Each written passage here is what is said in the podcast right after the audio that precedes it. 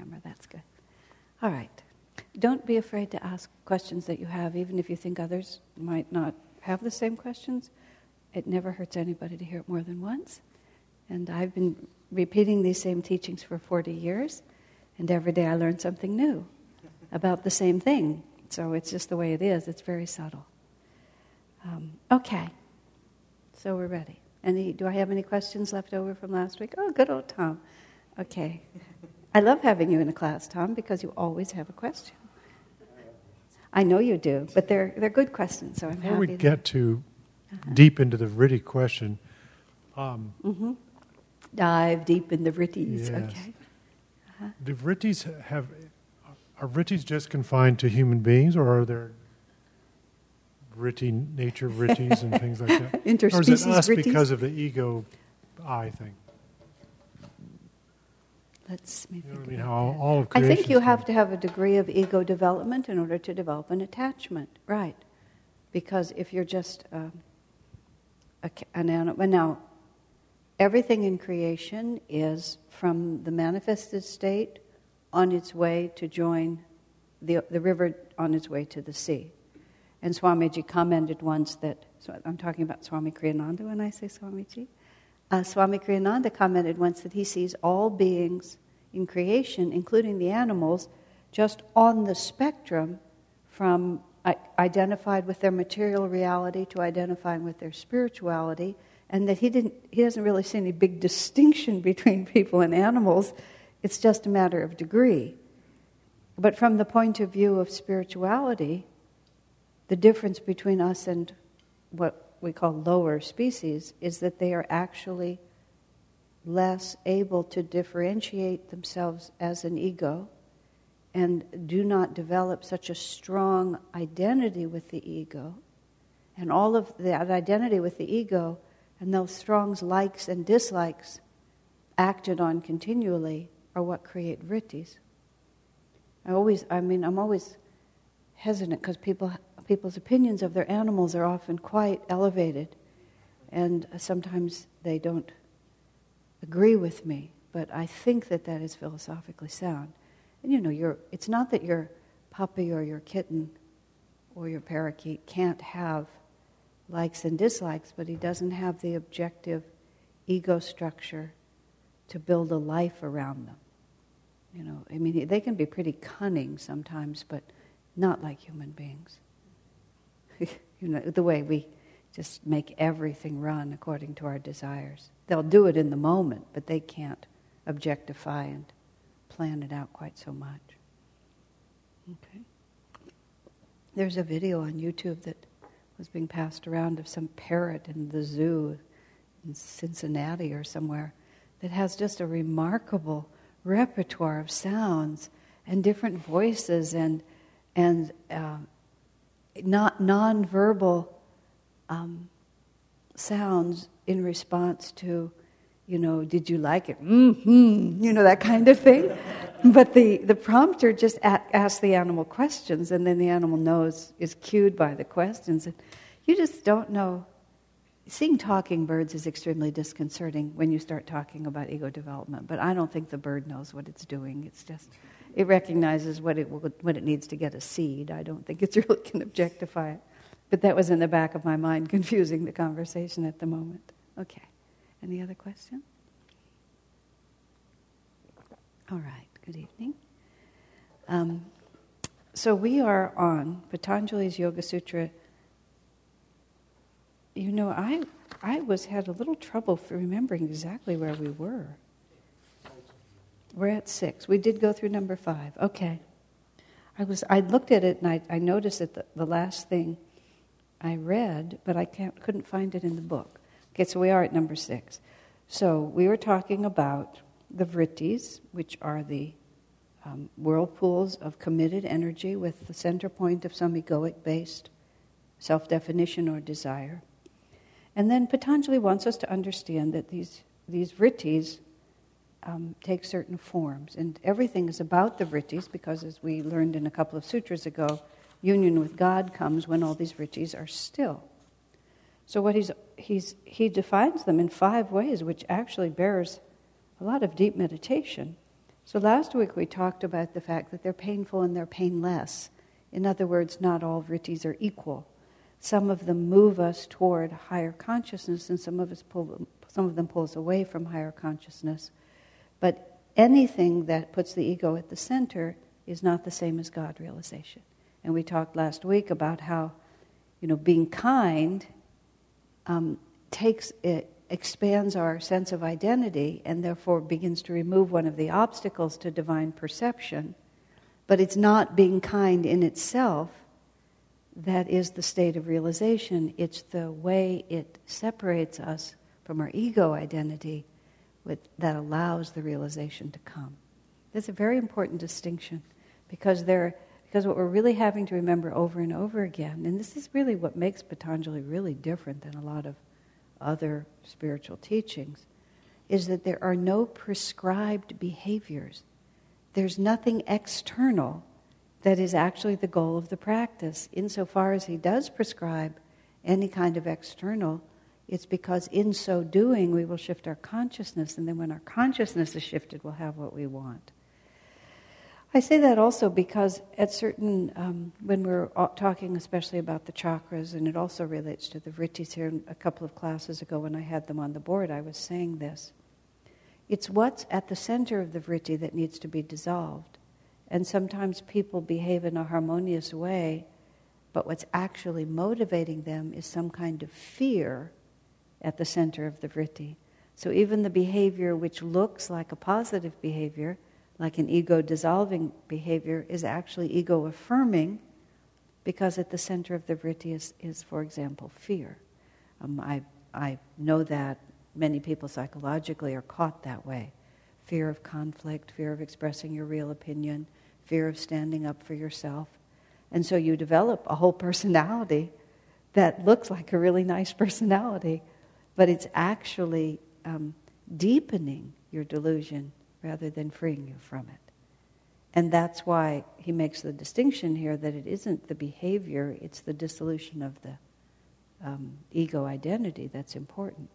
And if one thinks of oneself as uh, vulnerable, um, uh, not lovable, uh, easily injured by harsh words by others, and, and that's really the center and the causative of all your behavior, then you're really just reinforcing it.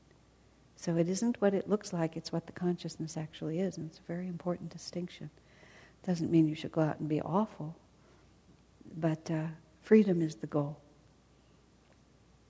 So then, number six is the vrittis are, after we've said first painful, painful and painless, the five classification of vrittis are the first one is painful and painless. Then, after that, right and wrong conceptions of what is, imagination, sleep, and memory. All vrittis in stirring the waters of feeling distort the reality that is soul bliss. That was what I read last week. I remember that now. Okay. So we start out by the image that Swami often gives of the gas burner, where the gas is all the same fuel but when you divide it up into the little jets, it all looks very different. Each of those little vrittis is a way of dividing things up.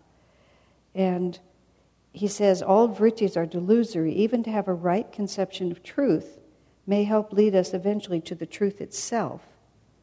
But the conception itself is not the truth any more than the mere conception of water will make our shirt wet. okay? And now he's really trying to break down a mere intellectual understanding of these things and recognize that realization is different than the ability to articulate it cleverly. Okay, and then he t- walks on to say that meditation is the best way and to, to banish our delusions. And of course, we have the practice of Kriya, which dissolves these vrittis. Um, what, what we're talking about in the practice of meditation, and this is one of the reasons why meditation, especially practice like Kriya, really is so good for us. This is what, um, in somewhere in autobiography, it says this. I think it's quoting uh, Shankaracharya. He says, Ritual will not dissolve delusion because rituals are not the opposite of delusions. And meaning outward action is not the opposite of inner delusions. And so when we meditate and bring our consciousness to a, a, a calm focus and as much as possible detach ourselves from all the activities that normally define us, in that calmness, then we have a point of contrast. You know, just even between a desire or an idea of something we want to do. You know, sometimes when we're not certain of the right path in something, the way we find out is to become calm enough inside that we can compare that vibration of attuned calmness with the vibration of whatever it is that we were wanting to do.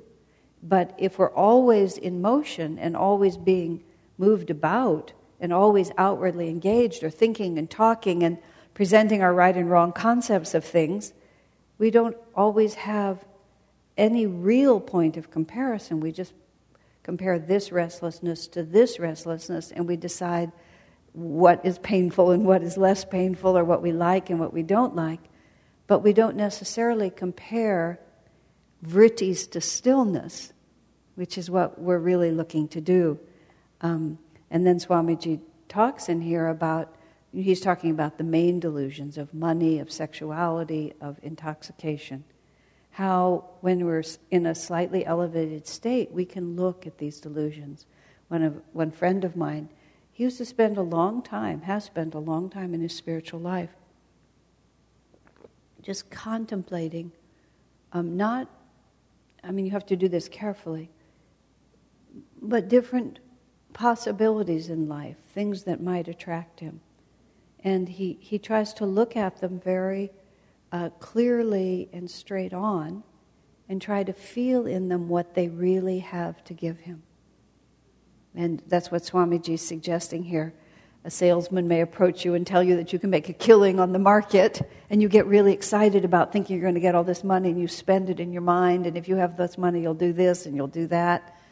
But then, if one sits very calmly in a state of meditation, one can, can perceive the difference between that, oh, I hope it happens excitement, and the real calm state of satisfaction of the soul. And you, again, you have a point of reference. Um, and then he, he proposes you know, just the, uh, and he's writing this from a man's point of view, the possibility of an attractive woman who offers herself to you. Where will that really take you? You know, where will you be if you follow through on that desire? But you can't ask those questions if there's no calmness, because otherwise you you just spin in them. And you can't ask those questions even in meditation if the thought of them deeply disturbs your, your calmness. One of my friends also used to practice um, facing difficult situations. Um, she used to have a particular fear about being thrown out of Ananda. And so she would play that one out in her mind really often. She would, she, there's no reason why she would be thrown out. It was probably a karmic memory. But she would imagine being summoned to Swami's house. She would imagine, you know, accepting that she was going to go see him, knowing what might be coming. She would imagine herself walking down the walkway, opening the door, sitting with him just because there was a vritti within her that was anxious from the past about that reality. I mean, many things have happened to all of us in past lives. So rather than just let that be a subconscious undercurrent afraid to be faced, and she said she did that for quite a long time until, I mean, over a period of years because often she could only get so far before she just couldn't take it anymore and she'd have to run away. But she finally was able to completely accept the possibility and then plan her life beyond it. And that's, you know, that's a courageous way that we just face into this, and this was just a meditation practice. I, I remember telling some of you, I think it's actually relevant here, come to think of it a number of years ago when we used to go to India on our pilgrimages, one of those years, quite early on, um, we were at the, a temple outside of Delhi, and uh, the temporary pandala that they had built, which was five times as big as this room, so it was a gigantic thing, caught fire, which is very common um, for the pandalas to catch. Pandalas, is that what it's called? To catch fire because they're just made of sticks, and then there's all this electricity and and they usually, as in this case, they burn hot and they burn fast and then they're finished. Well, we were we were not in the main room. We were actually in a small stone room in the back having tea when the place caught fire, and it was about as farther away than the yoga studio is from here. We were, we were completely separated from it, but it was a big deal. And they came in, and we all had to rush out and rush across. We didn't have any shoes on because we'd taken them off before we came onto the temple grounds. We had to run out of the huge courtyard area. Our group split in two, actually, and um, the group that I was with, let's see, we went straight. And we went straight through and then started climbing walls and going back and back. So we put a, a great deal of distance between ourselves and the fire really fast. The other group went to the side, and they unfortunately were in fairly close proximity to the fire for quite some time. And so there's people, some of them got heat burns just because the heat was so intense from that. So it was a, it was a real exciting time. And my husband David and Durga's husband Vidura, when you, the three of you, but somehow you ended up getting separated from them, right? You got early. Anyway, the three of them, instead of heading out the door with us, thought, well, let's go see if we can help. So they turned back and went toward the fire. Chidambar, I guess, didn't spend much time with him because he separated out. Oh. oh, by that point. Yeah, it was impressive. So David and Vidura, David being my husband, they went far enough back in that when they realized that they couldn't do anything in there, and I should say that everybody got out, no one was hurt. It was really an amazing moment. Um, they tried to go out the same way we had gone out. They couldn't get out that way because it was burning so fast, and they saw this a, a way to get through, and there was a big eight foot fence, and they rushed stone fence. They rushed toward that fence. David has no idea how he got over it. There is no memory of going over the fence. There is just suddenly, it was just a sheer fence. There was suddenly, he was on the other side of the fence with this hand like this, looking that way, and this hand and this side of his face got burned because the fire was that close. Vidura was right behind him, and Vidura heard somebody behind him, which David didn't hear. He turned back, and there was a woman and her child. And so he turned around to help them, and by the time he turned back, he couldn't get to the fence anymore. Now, to tell his story, he went, he looked around. He has, a, he has a very level head. He looked around and he realized that almost everything on the grounds was solid cement. And the only thing that was burning was the, was the straw and the wood of the pandala. And, it, and so he saw the room we had all just rushed out of and realized it was solid cement. And he just went back inside of it and took this woman and this, uh, by now, screaming woman and her child, because she didn't speak any English and he didn't speak any Hindi or whatever she spoke. So he dragged her back in there. And he just stayed there for the 20 minutes or so it took for the whole thing to burn out. But then the ground was too hot because ashes had fallen and we didn't have any shoes. So it was like almost an hour before he was able to come out of there. And in the meantime, we didn't know whether he was alive or dead. It was a very, Durga was pretty sure he was fine. She actually said he stopped to help somebody, that's where he is. She knew him well. Now, David was separated from all of us, and I only had about five minutes when I didn't know where he was. And somebody handed me all his things because he had handed them to someone else when he went back in. So I had no idea where he was. No one had seen him, and then somebody hands me his stuff. So there was a, a full um, surge through me of the really real possibility. The, the flames were 50 feet high, and they burned people across the street. So it was a huge thing fast but huge. So I, I had this whole surge go through me that, hmm, you know, I might leave her a widow. Very um, interesting. It was about five minutes, and then, oh, David's at the end of the street, and here he comes, and he was fine, but he was separated from Vidura, so, but that was a different story, and eventually Vidura came out. Now, the point of all of this in terms of the Vrittis is this it was a big event. Everybody was majorly freaked out. So there was a lot for us as tour leaders to do to get everybody calmed down. I want to go home was the common mantra at that point. um, we'd only been in India like 36 hours, maybe. It was like, it was really new. Um, So the next day, you know, David had a little bit of a burn, not that serious. He had to grow a beard because he couldn't shave, and it wasn't too bad. Um, but the next day, I realized that even though on a, he, he wasn't even really hurt, what to speak of dead, my, my physical body and a large part of my emotional self had committed to his dying. And I could feel that commitment. And my body and a lot of my emotions did not, had not changed. They experienced the trauma of him dying and it was still there. And I realized that this could be actually quite serious, that this is the kind of thing that, that I, would, I had been terribly frightened.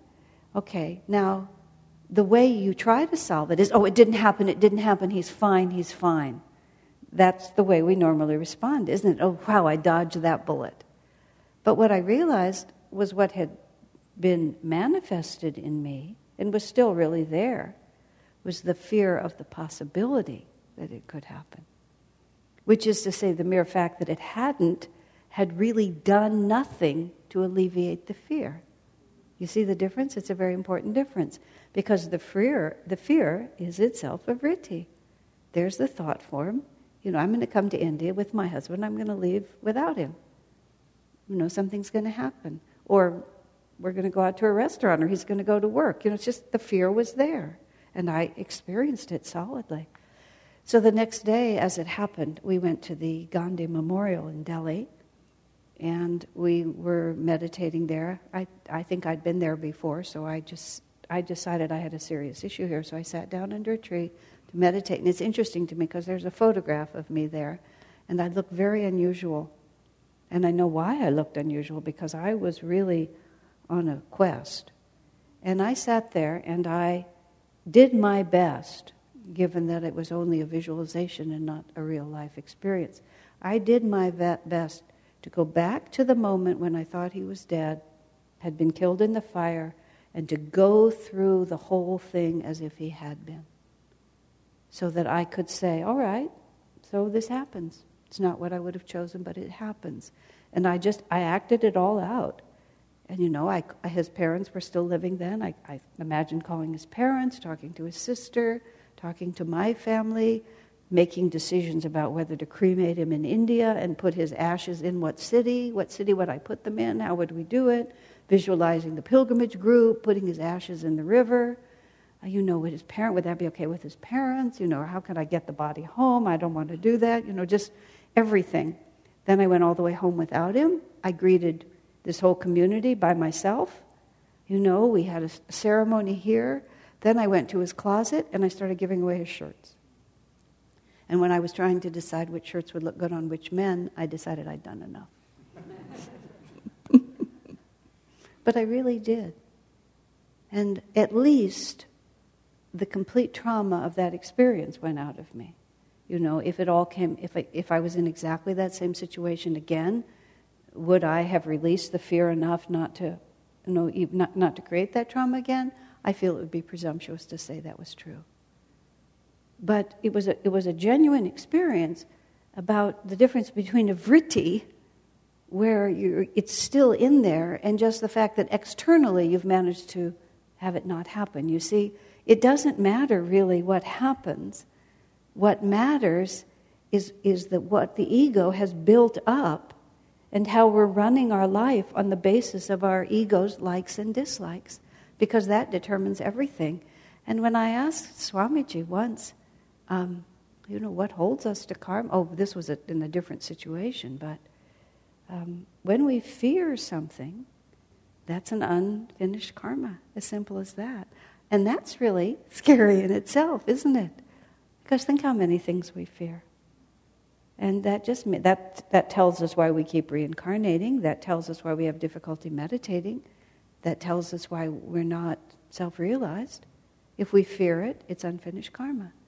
That's why when Swamiji talks about recently, he's talked to us about the dream he had where he was being burned at the stake. I've already referred to it once in these classes where he just dreamt that he was being burned at the stake and he was tied to the stake and, you know, the, the fuel was there and it was beginning to um, spark. And he was perfectly relaxed. Oh, he said, this will be painful for a short time and then it'll be over. I'll just be dead, no problem. And then when he was rescued, before, instead of being burned at the stake, he had the same state of detachment and equanimity. In other words, it didn't, he wasn't afraid of it. He just wasn't afraid of it happening. That means, that means that there's no subconscious, there's no vrittis, that's the only word for it. Because when the vrittis are still, um, he's tranquil. What does it say here? About just, he tranquilly looks out at the whole world. Yes. The sage abides tranquilly in his inner self if there's no vrittis. If we have these fears, and that means that it's unlearned karma, then in a very real sense, what we fear, we're attracting to ourselves. Now, people become quite, um, how would you say, paranoid about this. And they, they go into a state where because they're afraid of something, they never want to have it talked about because they're afraid if it's talked about, it'll bring it about. Not realizing that one of the ways their fear manifests is their fear of talking about it. So they become a little superstitious rather than actually affirmative. Okay, that's, that's a very subtle point that I don't want to go too far because it's a whole different subject. But the other side of it is you can just you can just depend on the fact that if you're afraid of it, sooner or later you're going to have to face it. So there's no point of being afraid of your fears manifesting because you know full well that they're going to manifest because if you're afraid of it, it's unfinished karma. Now, that, does that mean that my child will be kicked in the head, that I'll be kicked in the head, that, you know, that I'll lose all my money? On one level, scary as it is, that's what it has to mean because we have to be able to be completely tranquilly at rest. So you can't deal with this on the level of the individual fears. And if a person does not have an expanded reality and a relationship with God and Guru in which to place that thought, it's better not even to bring it up. Because you bring that up to someone who has no context to deal with it, it would be cruel. It's much better to just commiserate, you know, and try to be reasonable. But then, then you will be dealing with people who have no idea where their fears or what they're really afraid of or where their fears come from, which is why we like having Ananda communities because we have a shared assumption about life and we have the possibility of helping each other. Others you can only help, as we've talked about in these classes, as much as they're willing. But now let's, let's take it from a different level. Um, I'm going to t- use a story that, again, some of you know, but it's absolutely apt for this situation. When I was very, very first married, after 10 years of being single, and I thought I had overcome a certain amount of what I would call impossible female emotions, which I have experienced, but I have I have no enthusiasm for. And I found myself creating a, an emotional crisis within myself, theoretically because of actions of my husband, but I was astute enough to realize that he had done nothing. I had just created an emotional thing out of nothing, which women are very talented at doing. At least, I mean, this I did out of nothing. We can certainly build a big fire with just a little fuel, that's for sure. And I watched myself do it, and I was appalled. And I was also terrified because it was the early, I was just been married for less than a year, and I just didn't want to go down this road. Uh, been there, done that, not interested, but I watched it. So again, I tried to figure out how do you solve this? How do I really work with this? And so one thought is I had, well, I just close my heart up. That's simple. The whole problem here is just I'm too receptive and too intertwined. So let's just cut some of that connectedness. How's that for a plan? Um, could tell there was something really rotten about that, especially in the first year of marriage. If you solve your problems by just distancing yourself from your partner, that just like didn't seem like they had a great future. But what I had just been through didn't seem to have a great future either. so I tried the next one, which is, oh, he's a good man, you know, he'll gradually come into line with my idea of how he ought to behave, which I assure you is not a good idea either, even to think it, what to speak of, to implement the plans. Um, Swamiji once said, The problem with marriage is that he thinks she'll never change, and she does, and she thinks, oh, he'll change, and he doesn't. so there we were. So then I tried to reassure myself that I could trust him, which is the word that everyone uses. I could trust him. And then I thought to myself, you know, how do I know? He's, he could hit a, a, tough astrological period, you know. He could have buried karmas that are just going to explode into our life. I, I do.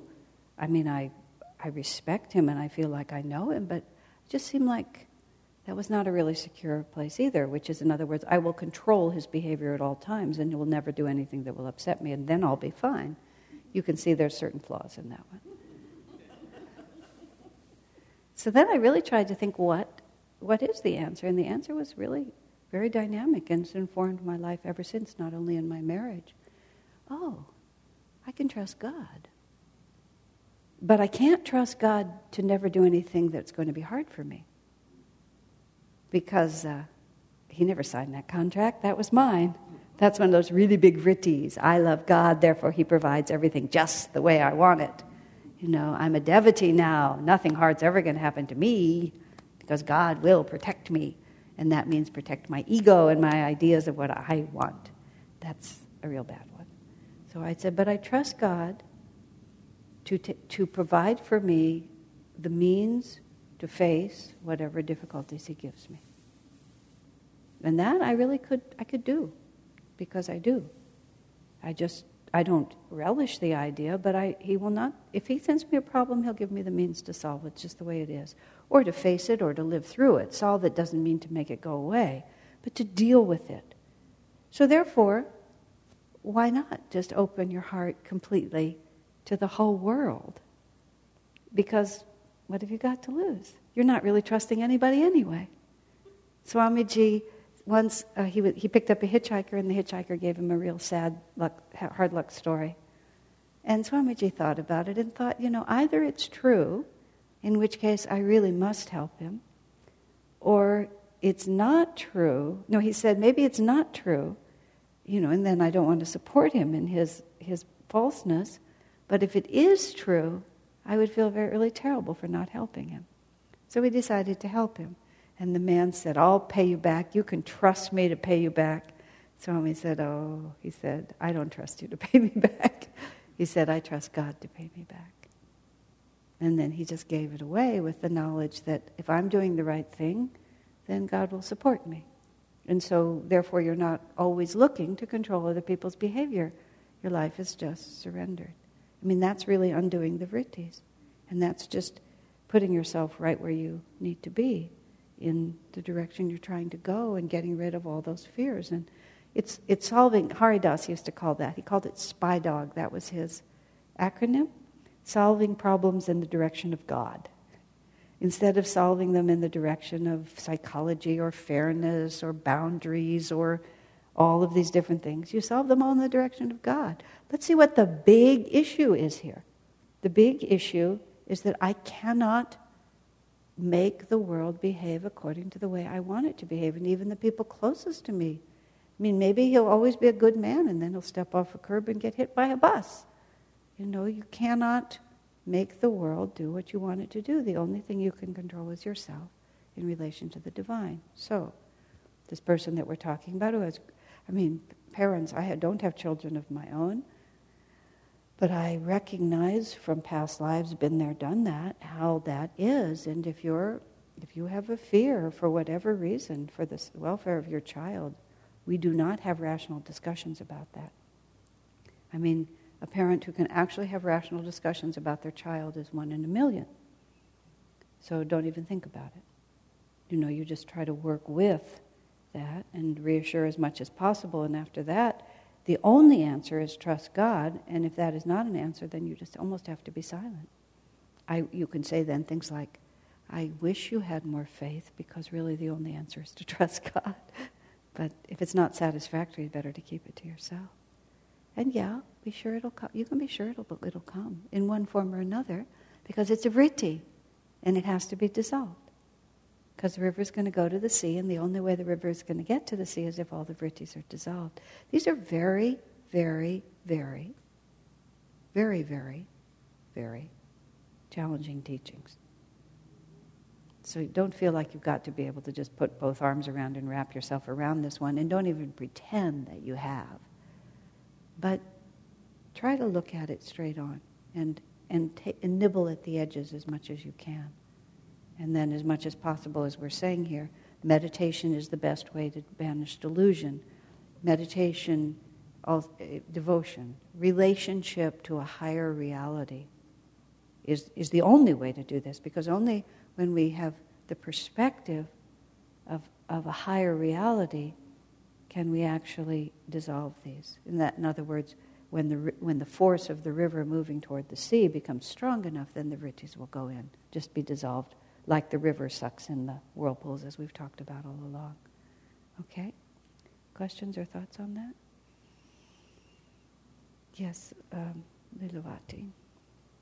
We pass the microphone around because there, we have a, a very big audience on the internet, and if we don't do that, then they can't be heard. Okay, that's why I was concerned for a minute there. Yes, go ahead. So I'm still pondering what you said about um, when you thought David had died. Was dead. Uh-huh.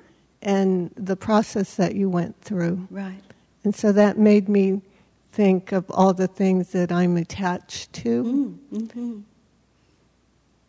You know, like my daughters, Mm-hmm. uh, money, being destitute, uh, losing my health. Mm-hmm. Would you recommend doing that, what you did, and just, you know, Insofar as you can.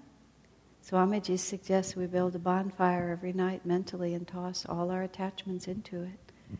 There's a joke about that, though, because this woman uh, was attached to her house, and every night she threw her, her house into the fire, and then her house burnt down. so Swami said, I said to toss your attachment to the house into the fire. but yes, except be realistic. You can't, you, you know, you can't become what the Catholics call, uh, you can't fall prey to what the Catholics call over scrupulosity, where you're just torturing yourself trying to become something that's not really your next step. You know, but yes, in as much as it's possible. I had a friend uh, when her son was growing up. I had, still have the friend. Uh, her son was growing up, and he was transitioning from being a, a, a boy into a young man. And she came to me, and she would consult with me sometimes because, not being the mother, I sometimes had a more objective perspective. He's planning to go on an, a co ed overnight to sleep on the beach. I just really don't think that's appropriate at his age. I said, mm, you know, it's a different generation. She came back the next day. He's been the one planning and instigating the whole party, she said. I said, mm, you know, it's just like uh, you have to. And then she, then she talked about, um, you know, just the necessity. And she just started really conscientiously. She'd done all along. He's not my son, he's yours, Divine Mother. I'm going to do my best, but he belongs to you. She tried to solve the problem in the direction of God. To say that she's not attached, it's not true. She's, you know, it's very hard for a mother to sever her heart from her son. But she tries, and she directs herself that way as much as is possible. But it's, it's too high a mountain to climb, um, certainly in one leap. I was just struck by your example of how thorough it was, you know, with, you know, where Picking to. out shirts, yeah. I was actually trying to find and- one for Lee Starkey, trying to think what color was best for him. David, before we all wore blue, he had such a gorgeous wardrobe. It was really a big issue, his shirts. I mean, it really was. He had such beautiful shirts. I knew that all the men in the community would be standing outside the door to have a memento of him, yeah.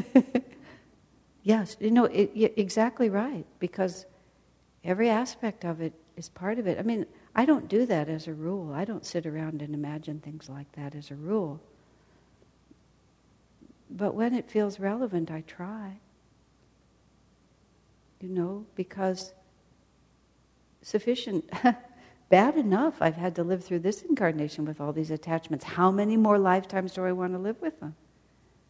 It really scares me sometimes. I said to Swamiji, sometimes I wonder if the degree of freedom that I sometimes feel, which by me, no means is that notable, I want to add, but it's greater than it was, is just the fact that I'm older now. And I just have life experience. And I, I became a little nervous that when I'm back in a younger body again, that I'll just be the same dumb dumb that I was then. And that the the detachment of age is, a, is not of the soul. And when I asked Swami that question, he did not answer me directly. He said, and he, this was in a different context fear is, is karmic lessons that still have to be faced. He said, What draws you back to reincarnation is um, regret or longing. And so that has also been a criteria that I've used if you deeply regret something, you will have to, you'll have to do it again and try to do it right. So you need to surrender your own. It's a vritti, you see. Oh, if I'd only done it differently, the result would have been different. If I only hadn't been so foolish, it wouldn't have happened. If I only had a chance, I would have stayed in school. If I'd only done this, I would have gone to medical college. You know, regret, regret. We have regret in a thousand ways. And every one of those is a vritti. It's an egoic idea here and those are painful vrittis. And then we have longing. In the same sort of thing, regret and longing is what, oh, I, I want to, oh, it was so beautiful there, I want to go back. You know, I long for a perfect romantic relationship. You know, if only I didn't have such fat hips, if I had skinny hips like all the other girls do, then I could have worn those. No, don't underestimate it. Every time those thoughts cross your mind, you're building, you're building vrittis. I mean, you really have to ask yourself every time, is this worth, is this worth another incarnation? You know, because that's, that's what you're doing. And sometimes you have to just honestly say yes. yes. You just have to say it, that it's just not, it's not a battle. It's not even on, it's not even on the dance card yet. You know, this is just the given. It's just going to play, that one's going to play out a whole lot more. And don't worry about it. Just love God. Everything else will solve itself. That's why people get too over, into over scrupulosity. But I think it's, I think it's more energizing to be humble and realistic than it is to think that you have to affirm a kind of monstrous yogic power that you don't really have. Just, well, Lord, here we are. We have a lot of work to do, but we'll do it. And just affirm your determination rather than your freedom, if you don't really have the freedom, if it's too far a stretch. So I feel a mother and her daughters maybe start with something else. You know, nibble around the edges of it yeah, start when, it, practice when it's easier. All right, let's take a short break. Okay. I, I was curious thinking in the break, um, what's the difference between, or I guess how should we treat differently a fear that seems, you know, very obvious as, as in, you know, a loved one dying or something like that, when you think about it, but it's not something you fear all the time. You know, there are certain fears that you think about happening over and over, they sort of run through in your mind. And then there are fears that when they're brought up, like, oh, yeah, of course I don't want that to happen, but it's not something you think about unless it's brought up. Am I making sense? You're making sense, and it's a little bit of the same question Leelavati was asking, which is, you know, where do I begin? And I, I don't think you want to go rooting around in the dark. There's one begins by introspection. One begins by becoming aware of one's reactions to situations. One, I, sometimes you pay, I find you pay attention in meditation to what's interrupting your meditation. And often that's going to tell you where the, where the present battle lines are being drawn. Sometimes you learn as much from what's keeping you from meditating. You know, you find yourself, you know, re, um, reliving an argument, uh, running out on a fantasy, either positive or negative, um, lusting after or hating somebody. You know, just all these different things that'll come up. And you'll find that when you're trying to hold your mind steady, those are the ones that are grabbing you. So you can start working with those. It's too much to ask for us to, you know, just take on everything. That makes you crazy. That's the over scrupulosity, where you're just always paranoid like this. Just take it for granted that there's that you're going to have a lot of karmic events in the course of your life. That's why that whole story I was telling you about dealing with the early part of my marriage is just like um, make your relationship with God and put all your trust in God, and then the details take care of themselves. Because if that relationship is solid, that's where you'll go, and you don't have to really worry about the individual fears. See, because a lot of it is, I mean, this business of visualizing what you're afraid of is an iffy proposition unless you really feel drawn to do it. When I had that experience with David, I really had to do it when I was in that emotional state. It was really the right thing to do. Where is the solution? I've got to go all the way to the end point of this. But to just, and my friend, because of who she is, she could conjure up a major fear for herself and try to live through it. And my, one of my yogi friends, he conjured up desires and systematically, just as Swami said, just tried to put them in front of his consciousness and see how they measured, how they stacked up against who he wanted to be. But you have to really feel inwardly guided to do this. You can't just take it on as, well, that'd be fun, because you can just get very, very confused. And, and also, there's a very simple fact. If you're projecting out, see, some fears are like deep rooted, and you know that this is a past life trauma that's, that's pro- you're projecting into the present. And those you can kind of investigate. If it's the kind of random fear that anybody would be afraid of. Um, you just have to you have to use common sense is what I'm really trying to say. And we were having a conversation during the break exactly about this. Um, described to me that sort of all all the specific fears come under certain categories. People say things like I have abandonment issues, you know, things like that, or you know I'm afraid of loss or afraid of injury. And it's kind of nice if everything does. When I have tried to work my way through dilemmas like that are more like that, I, I meditate on the situation to the degree that I can with equanimity. And I try to think, and the question I always ask is, what is it that frightens me? What am I afraid of? And there's obvious answers. Oh, the person I love will die, which is what you just said. Okay, why does that frighten me? Oh, because then I would be left alone. Okay, why does that frighten me? And you don't just have a, this is not like a, a, a rational, platonic you know, dialogue at all. It's a really sitting deeply in your, in your heart with, with God and Guru and asking yourself, why does that make me afraid? What does that mean to me?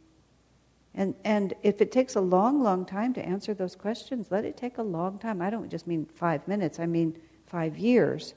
What am I really afraid of here? And then you just kind of keep melting through those layers with God's company so that you're not just scaring yourself to death, but you're actually practicing, just as I was talking about with David, practicing, but in the presence of God and having that relationship as being what you're dealing with. And uh, you can actually work through a solid amount of karma that way. At least you can not be, you know, there's certain things that haunt me a lot. I, I, I think about difficult cataclysmic times coming, um, partly because Swamiji talks about it a lot, Master talked about it, and because if I accidentally hear any of the news, I'm scared to death about the state of the world. But I, I practice it, you know, I think about how we would relate from this temple and who would come and how we would work with it because it frightens me. And I feel the fear rising in me, so I try to just bring God light into it in a practical thought because it asserts itself. Um, I think that that's really all there is on that. Yeah, it's a real question. See, these are all the vrittis. Oh, we're talking about all the negative vrittis tonight, but the desire-filled vrittis, the, the this will be fun vrittis are also important. Okay. I'll go on if there's no more to ask. These are very important questions. I mean, this is the whole story of vrittis, so however we're talking about them, we're talking about them. Um, Patanjali says that there's two kinds of vrittis, right and wrong conceptions. And so some of our vrittis are, are based on a true understanding of spiritual life. And this was essentially Arthur's question at one point. You know, it, what about the desire for God? That's also a vritti. But that's a right conception vritti. And right conception vrittis are naturally going to diminish the hold of the ego. And so, since we're going to have lots of vrittis anyway, it's better to try to develop a, a strong commitment to those concepts which are, which are going to lead us to freedom. Oh, I know what I was. There was one more thought that I wanted to say, which was. Uh, no, I just lost it again. Let me just find it.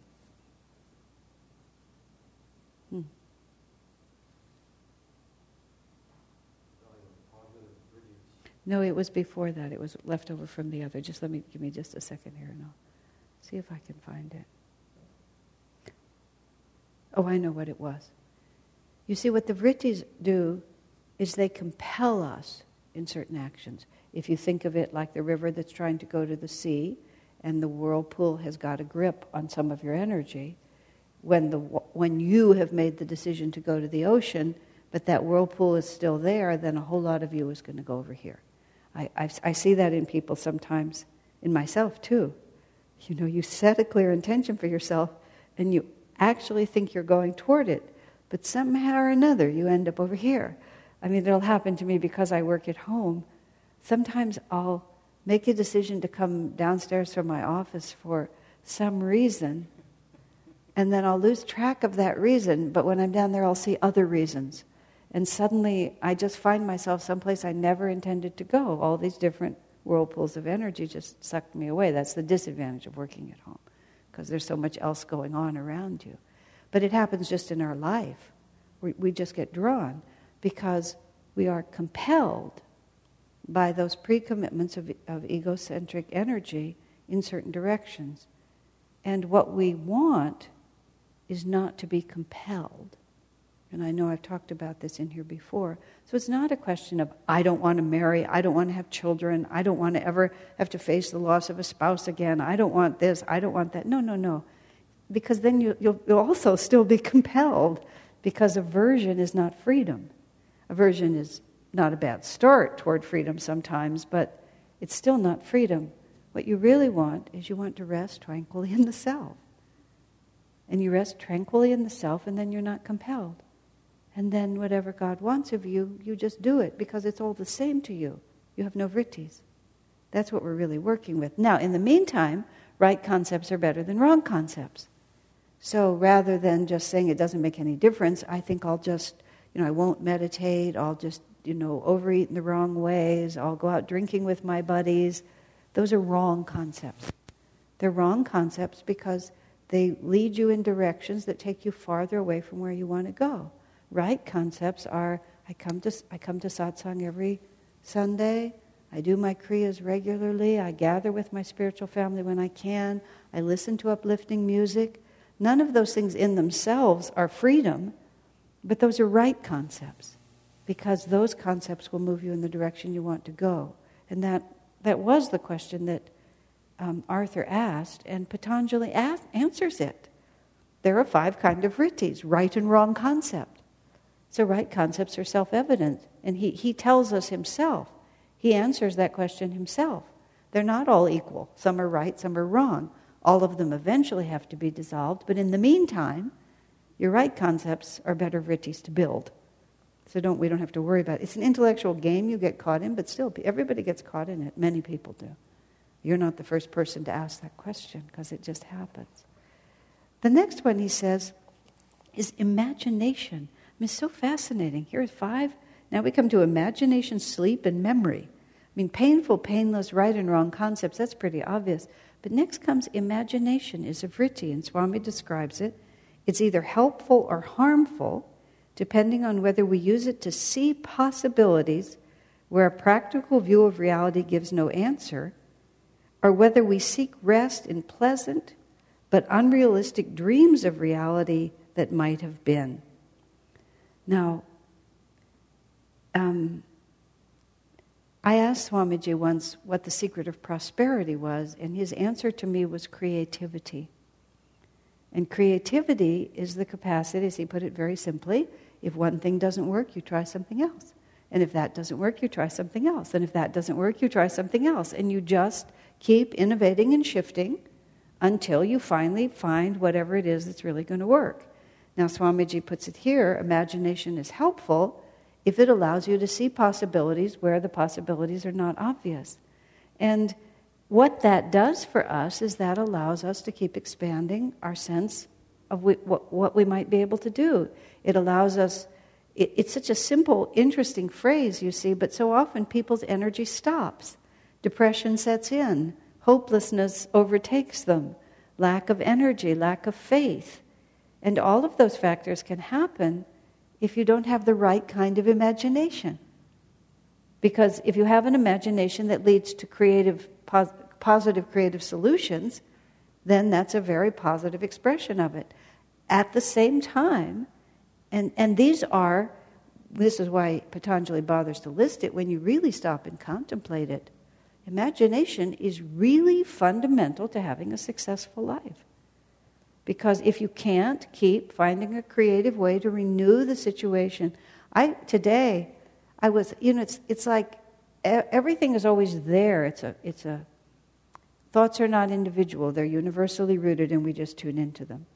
Okay, we've lived in our community now since 1986. The whole 89, 89. So I've lived in Palo Alto since 1986. Thank you.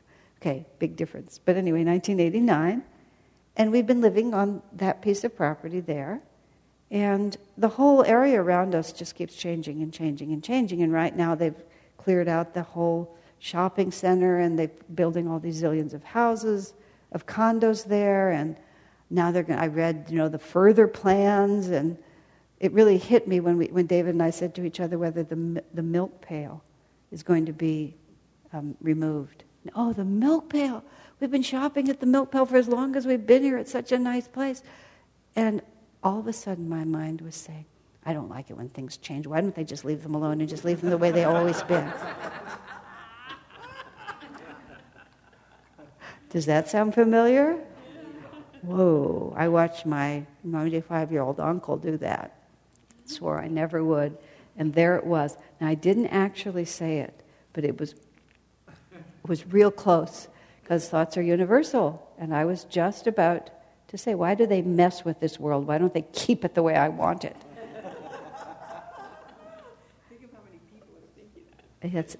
But that's but that's exactly true. You feel it hovering just right here, right? Because that's that's you know it's very easy for your life to just shut down. And I mean, if you don't have the imagination to think, well, here are all the positive things, if you can't just take a situation and keep thinking of possibilities when the possibilities are not obvious. You see how key that is to having a successful life? To be creative doesn't necessarily mean that you can paint or draw, it just means that you can take the substance of what is and then you can see possibilities when those possibilities are not obvious. Oh, look, I'm very old. I have to just sit by this window all day. You need imagination of the right kind to be able to turn that into a positive life, or else you just start wasting a whole bunch of time, or worse, we'd never stand still. We either go forward or backward. But then the wrong kind of imagination is when people spend all their time just dreaming unrealistically about what they hope could happen. Of course, you know, every young person imagines that what do you want to be when you get older? Rich, right? And you just think you're going to be the one who's going to be rich, going to be the, the star, the this, the that. Swamiji is fond, not fond of quoting, but he sometimes quotes a survey that he read where people in their 40s were asked what was the happiest time of your life, and a surprising number said their senior high school prom, which is like, that's really unnerving. But the reason for that would be because then everything was about possibilities at that point. Even through your 20s, even into your 30s, you think it's about to turn around. By your 40s, you have a real, you have a stronger sense of where this life is and isn't going. And then you use your imagination to look back, to think, oh, how nice it was then, how nice it would be if. Whole incarnations go by in which the quality of imagination, wrongly used, just keeps you nowhere until we develop the quality of imagination rightly used. That's why Patanjali lists it out like that. Yeah, it's quite something. Then comes sleep. Do we have any questions about that? Okay. what is there to say? When you read, you know, it's very interesting to me how all of Swami's writings weave together. Patanjali is not for sissies. You can quit the class, you know. um, the book art is a hidden message or whatever. Is that what it's called? Creativity is a path to self realization? They keep changing the names of these things. But when I first really read that book to teach it, it's a class on, on our internet site now. I was amazed because I really began to see that uh, Swamiji essentially said that you, you know, you must be, almost said, you have to be a creative artist before you can be God realized. You have to be creative to be spiritual. And you almost said you have to be a creative artist. But you have to be creative to be spiritual because you have to always see what's in front of you and then you have to understand how you can create a more expanded reality from it. In other words, we, you know, it's, it's a very high energy project that we're on. And, it's not, and I always say to anybody who's anywhere listening to these teachings, obviously you are a very creative person because most of the planet can't imagine this way of life. And nothing, you know, in our society really supports it at all. So if, in the face of the extraordinary materialistic commitment of this planet, it has occurred to you even a little bit that maybe there's another way to live, then you already qualify as an enormously creative person with a splendid imagination. And I mean that seriously. So you don't have to think that just because you, you know, you're not filled with new ideas for things that you're not imaginative. You're, you're creating a life, a very unusual life. Okay? So, on from imagination to sleep. Sleep is both a necessary energy restorer and a temptation to sluggishness, to tamoguna, the darkening quality, a slothful tendency of the mind that merely hopes one difficulty, one's difficulties will dissolve of themselves in time. Oh, it's so pathetic, isn't it? I'll just go eat some chocolate and then I'll feel better. but it's a vritti. He calls it sleep, but it's the, the thought form. That's exactly the thought form that I don't have to put out energy. I can just not put out energy, and then somehow this will work itself out. And it's a very, very, very deep vritti within us. When we talk about conscious, subconscious, superconscious, that's the whole argument, the whole subconscious reality that just says less energy feels better, so let me put out less energy. And the superconscious reality that says, no, I think raising your energy and expanding your awareness is the way to be free. But the temptation to think that lower energy will give us something that we want, whether we manifest that by sleep or by drugs or by television or by chocolate or whatever it is that just says, if I, if I just go down a little bit rather than up, everything will be better. And that's just a very, very deep delusion, and the ego, the ego clings to that. S- superconscious is ever expanding energy, subconscious is um, declining energy, and the conscious mind is the battle of Kurukshetra, where the two forces fight themselves out. And Swamiji tells us not to sleep too much. Sleep is a counterfeit samadhi. is what Master said. You lose consciousness of the body, but you're not, it's counterfeit, it's not really genuine. I mean, I, what I observe in Swami Kriyananda is that he does not enjoy diminishing his consciousness. You know, where almost everyone else that I know, and I will put myself in this, I like to take a low energy alternative. It's not that Swami won't go to sleep or from time to time read a book, although he doesn't read very much anymore. But just, oh, I, I know what won't feel good is I'll lower my, my vibration, I'll lower my awareness. That, that will make me feel good. That's the vritti that he calls sleep here literal sleep and the diminishing of awareness. So we have to just constantly, we have to develop the right kind of imagination, we have to fix our concepts of things, and we have to resist the vritti that tells us that lower energy is really going to solve anything, whatever the problem is. One of my friends who was really, really an Olympic class sleeper is the only way I would call him. He could just, when he didn't want to face something, he could sleep like nobody's business. And when we all got on the spiritual path together, he was a friend from before the path, and we all found these teachings together. He would joke when he found that there was uh, three states of consciousness sleep wakefulness and enlightenment. He said well i have learned one of them. But in him it was exactly that. It was oh i just don't want whenever he had anything he didn't want to face he would just he, he would fall asleep and then he could sleep just a stunning amount of time. I mean nobody else i knew even could. Okay. So then well, the laundry isn't, no, not wanting to do the laundry is uh, a manifestation of the same thing, though. Anything where we think that if I avoid it and don't do it, that will be more satisfying than if I face it and do it. And it's actually, fighting the small battles are often a good idea. Although sometimes the small battles are a way of avoiding the thing you're really supposed to do, so you have to really sort this whole thing out as, as someone said about, since I stay home and do writing these days, someone said, thank God for writing deadlines, otherwise I'd never get my housework done. which is anything but the main job, even that which I would never touch. When I find myself ironing in the middle of the day, I realize hmm. I'm, I'm, I think I'm being productive, but I think I'm really, really not. Okay. So then the last one is memory. And this, he says, memory can make us dream in vain of a vanished past. On the other hand, a clear memory can give us clues to nagging present problems that seem to defy a solution.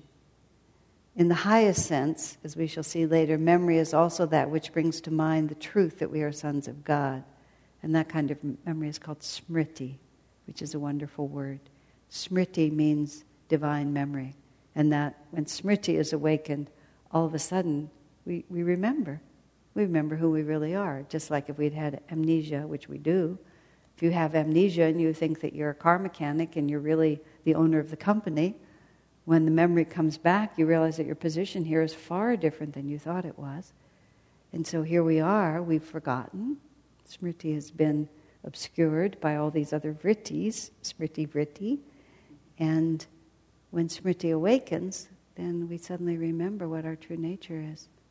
And then we're not trapped so much anymore. We remember it not just as a, an idea on the pages of a book, but we really feel it in our hearts.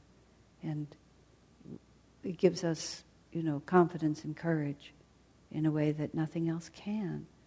So again, like imagination, memory is the same. Um, everything gets colored by memory. And we, we can spend all our time thinking that if only we could go back, if only things were the way, this way or that way. Or if we have a very clear memory of what life's experiences are really like. I remember a friend of mine, also another friend, she said that when she was 10 years old, she, her family was not, and her childhood was not entirely happy. It wasn't terrible, but it wasn't entirely happy. And she was conscious at the age of 10 that childhood was overrated. And even though she didn't, she didn't have yet know that she was a yogi in this path, but it was some sort of a, a memory like that. And she would say to herself as a child, Don't forget what this is really like. so, I, and she was, as she got older and got on the path, she realized that she was talking to her soul. Don't get sucked in. Remember what this experience is really like. I joked because um, I mentioned the India pilgrimages here several times, and four of us led those tours about a dozen times over a course of 20 years. It was a golden era. It was so much fun, but now it's over. And my husband David and Asha, me, Durga and Vidura, the four of us would do it. We became very good friends, and we were, we were very, we had a real dance the way we led that tour. It was great. And everybody had different roles. Um, my job was to remember the things that happened because I have a very sharp memory and I can really, I, can, I usually remember things accurately, not always, but usually. Because what would happen is that Durga and Vidura, and I absolutely love and admire them, envy them for this, they enjoy everything. And even if it was a little wonky in the moment, they just kind of blot out the wonky part and all they remember is what's good. They just have a totally positive memory. It's fabulous. They love everyone, they love everything, everybody loves them. They just everything is positive to them. So, and my husband just lives in the moment, and if it happened oh, a couple of weeks ago, it's gone as far as he's concerned. So, um, we would plan this tour from sometimes we would only go every other year so then we'd start making plans oh we should go to that temple. Remember how wonderful it was? Wait a minute wait a minute wait a minute. And i would say remember it was 106 degrees. There were nothing but mosquitoes. Do you remember it took us four hours to get there? Do you remember that it was not at all inspiring? Do you remember any of that you know? And i would have to just be the voice of memory to sort of say Oh, yeah, yeah. Remember the driver said it would take us two hours. It actually took four and a half. Do you remember all of that? They said the roads were good, the roads were terrible. Do you remember all of that? No, I just remember it was so pretty when we got there. no. On one hand, it was really good, but on the other hand, it didn't hurt to have a little realism about it. I wasn't being negative, I was just being factual in that particular case. It's, sometimes it's easier to understand the present if we understand the past. That's not exactly a relevant example, but if we can just sort of be, have an honest awareness of what our own experience is and learn from it. It's not helpful to be negative about our memories. Oh, that was really awful. I'm so I don't ever want to do that again. That doesn't help anything. And if you're really going to have if you're going to tilt one way or another, I think you should be like my friends and just remember the positive side of things. But the ideal thing, where you yourself are concerned, is to be aware of what your experiences actually are. And, and know that, you know, this works for me, this doesn't work for me. That was a really positive experience. No, I think it's a little more than I can handle. Oh, no wonder I feel this way. Because all of these things are accumulating in me. To have just an awareness of awareness is actually the word of what has really happened to us instead of just being oblivious. Why is she mad at me? You know, we've been behaving in a completely inappropriate, annoying way for the last 12 years, and now somebody gets mad at it. Why are they mad at me? What have I done? It helps to have a clear memory of what the uh, clear, objective, humble memory of what the experiences have actually been, because then life makes more sense in the present. Because we can't always remember our past lives, but if we can remember at least a little bit of the kind of energy we put out and then see the result of it, if we can hear our actual tone of voice and recognize that we were off center and that it brought this result, or recognize that we were truly kind and detached and it brought this result. But if we can't keep at least some awareness of who we really are, and you know, I have, I do have a good memory, and I really don't know exactly why. But once I was teaching, when I very first started teaching before we were here, I was still living at Ananda Village, and I started on a cycle where we had a center in San Francisco, Palo Alto, and Sacramento. And for a, a period of time, I would go out on Monday morning and I would teach in Sacramento, San Francisco, and Palo Alto Monday, Tuesday, Wednesday. And I would teach the same subject. But as you see, it's all very extemporaneous, and it was the same then. And after I finished the first week of classes and I was going into the second one, I realized, you know, I had no outline really, because something different had happened in every city. And I, I just became like, oh dear, how do I pick this up again? And I said to Swamiji, how because he used to do that. He used to teach six nights a week the same classes and sequen- sequential classes, series. How do you remember? Oh, he said, just by concentrating completely in the moment. Oh, okay. well, now that that's settled, it won't be a problem, will it? But actually, it was, it's been very interesting because, in fact, I do concentrate completely when I'm doing something like this. At least there's not. And I found that as soon as I stood back, as soon as I went back in, and I was looking at those people, came back to me. I could, I could feel and remember what had happened. And, and then it just, it did just take care of itself. Because in fact I was. But Swamiji, there's a story I tell in my book of Padma. They were doing some complicated real estate tra- transaction, and at some point, a phone number was on a piece of paper, and Swami just glanced at that for a moment, and before she put it away, three hours later, Swami said, "Well, let's call that man," and then he just had the phone. And Padma said, "Let me look it up." The phone number. He said, "Oh no," and he just said it. And that was when she said, How, how could you remember that? He said, Well, I concentrated completely when I looked at it. And that's saying that he's concentrating completely all the time. So that kind, that's, that's the memory that we have. You know what that's called? That's living in the now. Because what causes us not to concentrate completely is because we're not really here. We're somewhere else while, the, while here is happening. And so you see how, how interesting it is how all the things come together. And so all he says is imagination, memory. And then you, when you really start parsing it apart, you see, oh yeah, these really are the key elements. Because if I can work with all of these key elements, then everything else comes up underneath it. He's the, you know, he's the ultimate uh, compressor of these truths. Okay, any questions or thoughts before we let it go for the night? All right. Thank you all very much. So we almost made it through number six, but not quite. Almost, but not quite. So we'll probably also get to number seven, which is one of my favorites.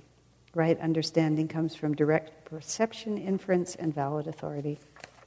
That's fun. Okay, guys, that's it. Good night.